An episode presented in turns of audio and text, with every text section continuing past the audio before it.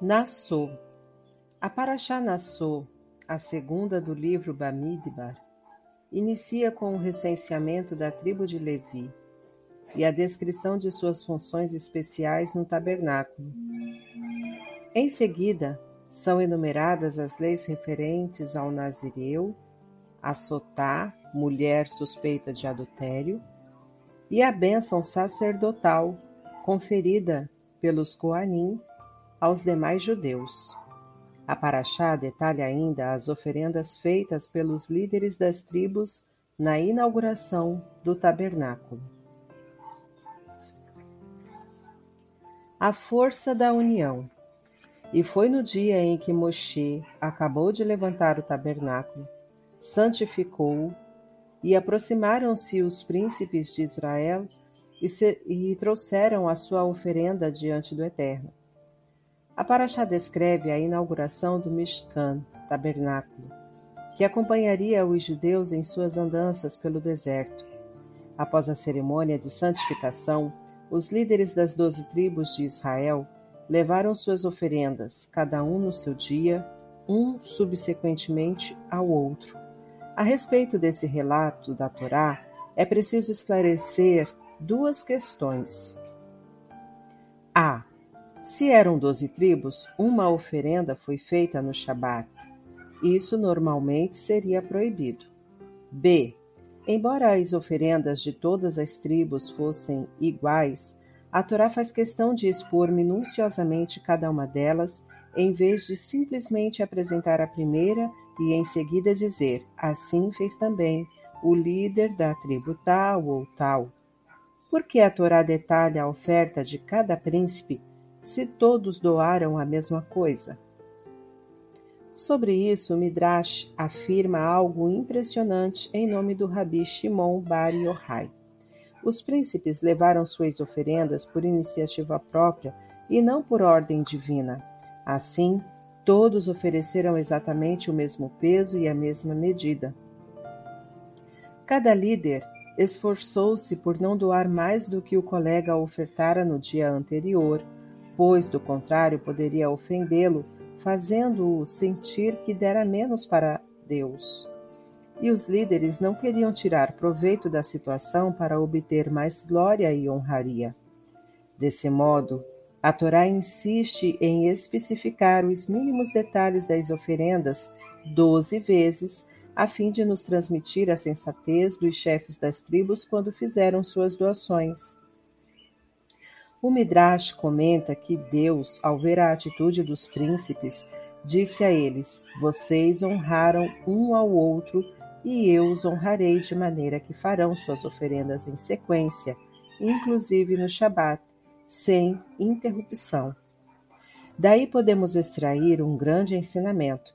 Frequentemente, nosso sucesso é proveniente das falhas dos outros. Quando um colega não é bem sucedido, temos a chance de tirar vantagem de seu fracasso e mostrar nossos êxitos e talentos, seja no âmbito familiar, profissional, comunitário ou até mesmo do relacionamento com Deus.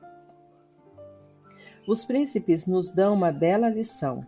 Como não queriam aproveitar-se de uma eventual oferenda menor do colega, todos fizeram exatamente a mesma contribuição para Deus, empenhando-se para não doar mais que os outros. Quando há tamanha harmonia e união entre o povo, Deus dá a autorização para que se façam oferendas até mesmo no dia sagrado do Shabat, o que em outras circunstâncias seria proibido.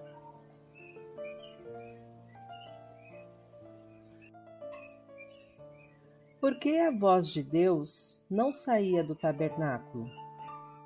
Quando Moisés entrava na tenda da reunião para falar com ele, Ouvia a voz que vinha dos céus e falava de cima do tampo que está sobre a arca do testemunho, do meio dos dois querubins. Assim lhe falava.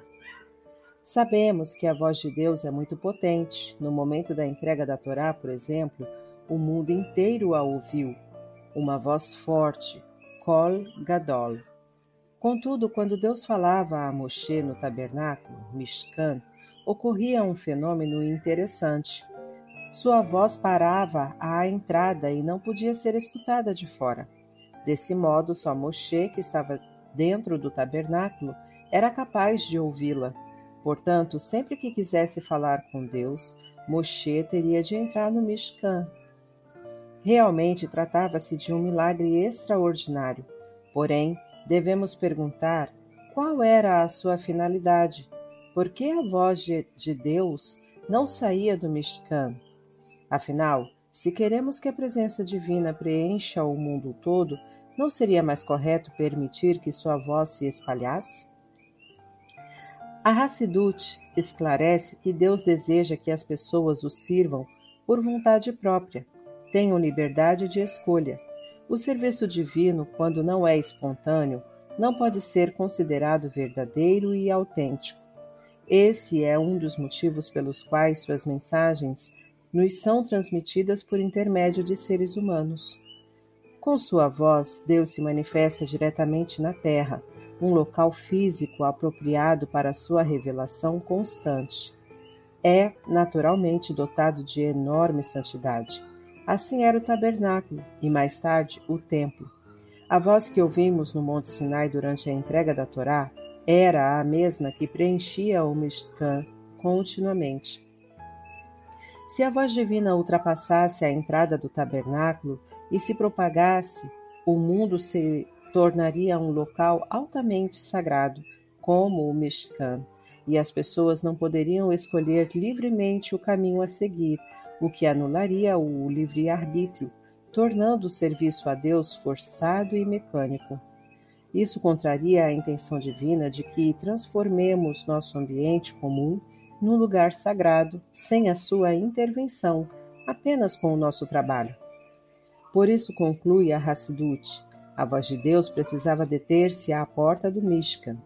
Caso avançasse, invalidaria nossos esforços para santificar e consagrar o mundo com nossas próprias forças, habilidades e talentos que devem sempre ser bem empregados no cumprimento desse propósito.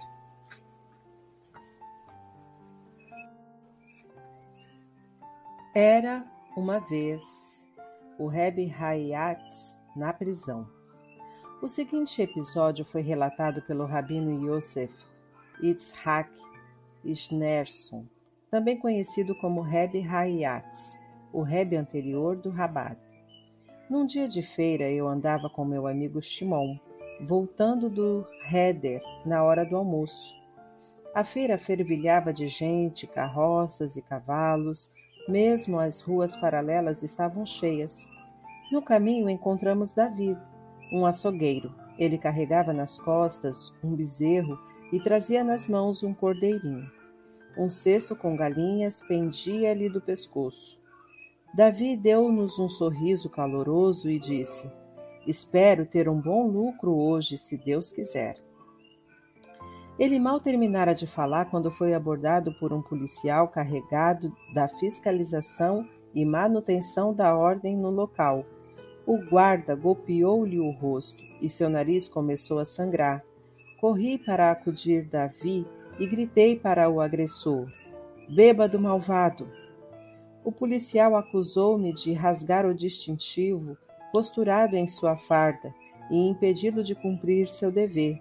Decretou minha prisão e ordenou a um subordinado que me conduzisse à delegacia. Antes que eu pudesse pronunciar uma palavra, o guarda agarrou-me brutalmente e me levou.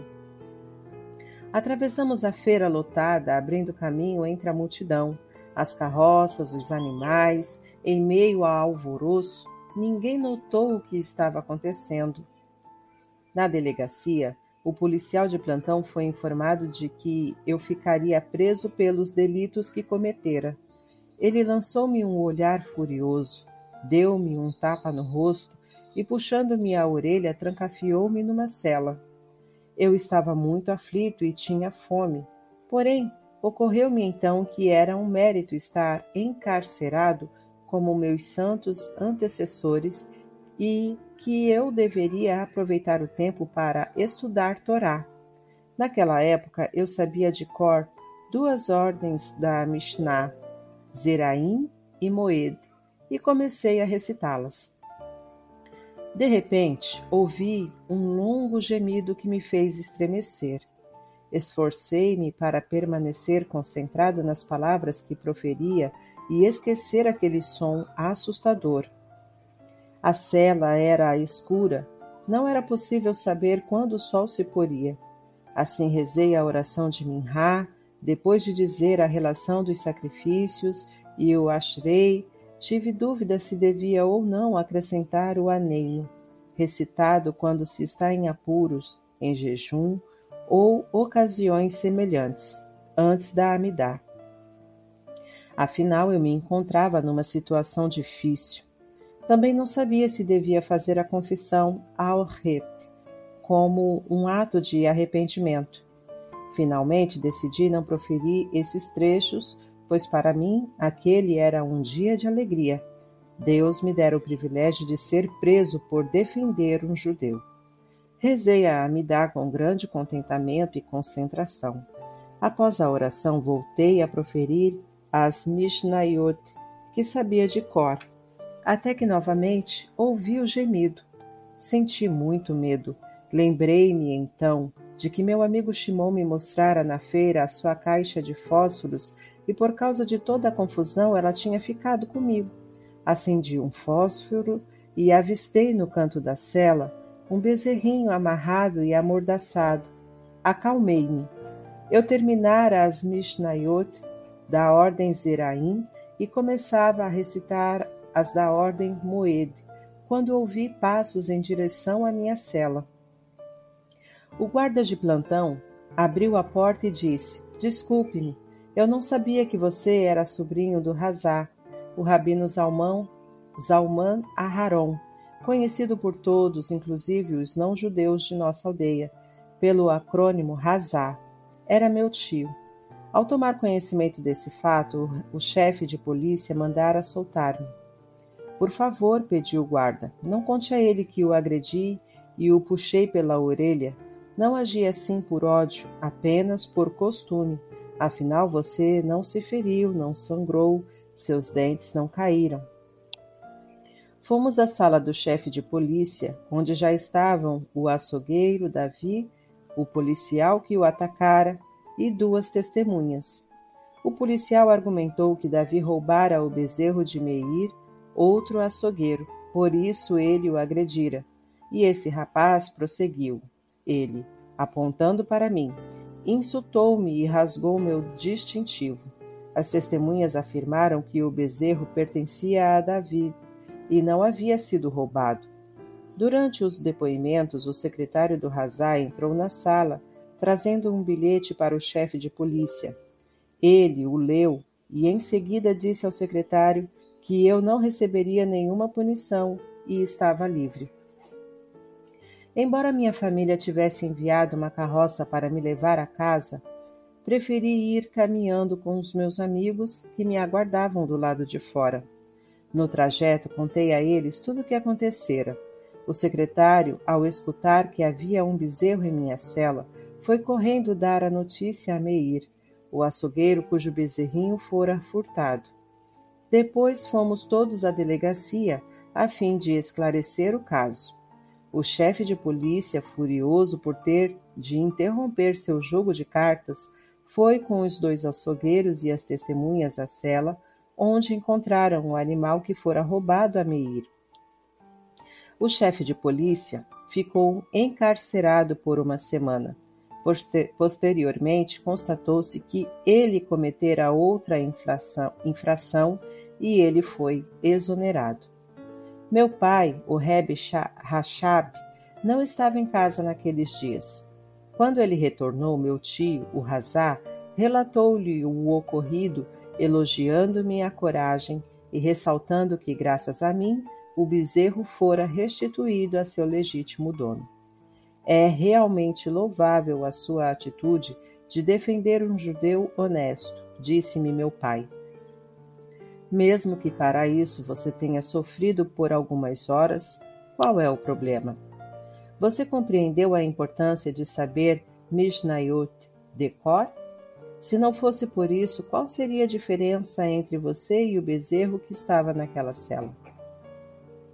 As palavras de meu pai penetraram meu coração.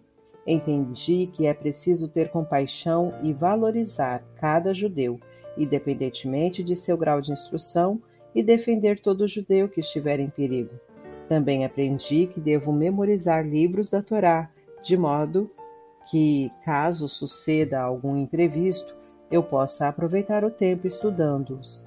Após estes acontecimentos, meu pai me deu dez rublos para meu dinheiro e boas para que meu dinheiro e boas ações se multiplicassem.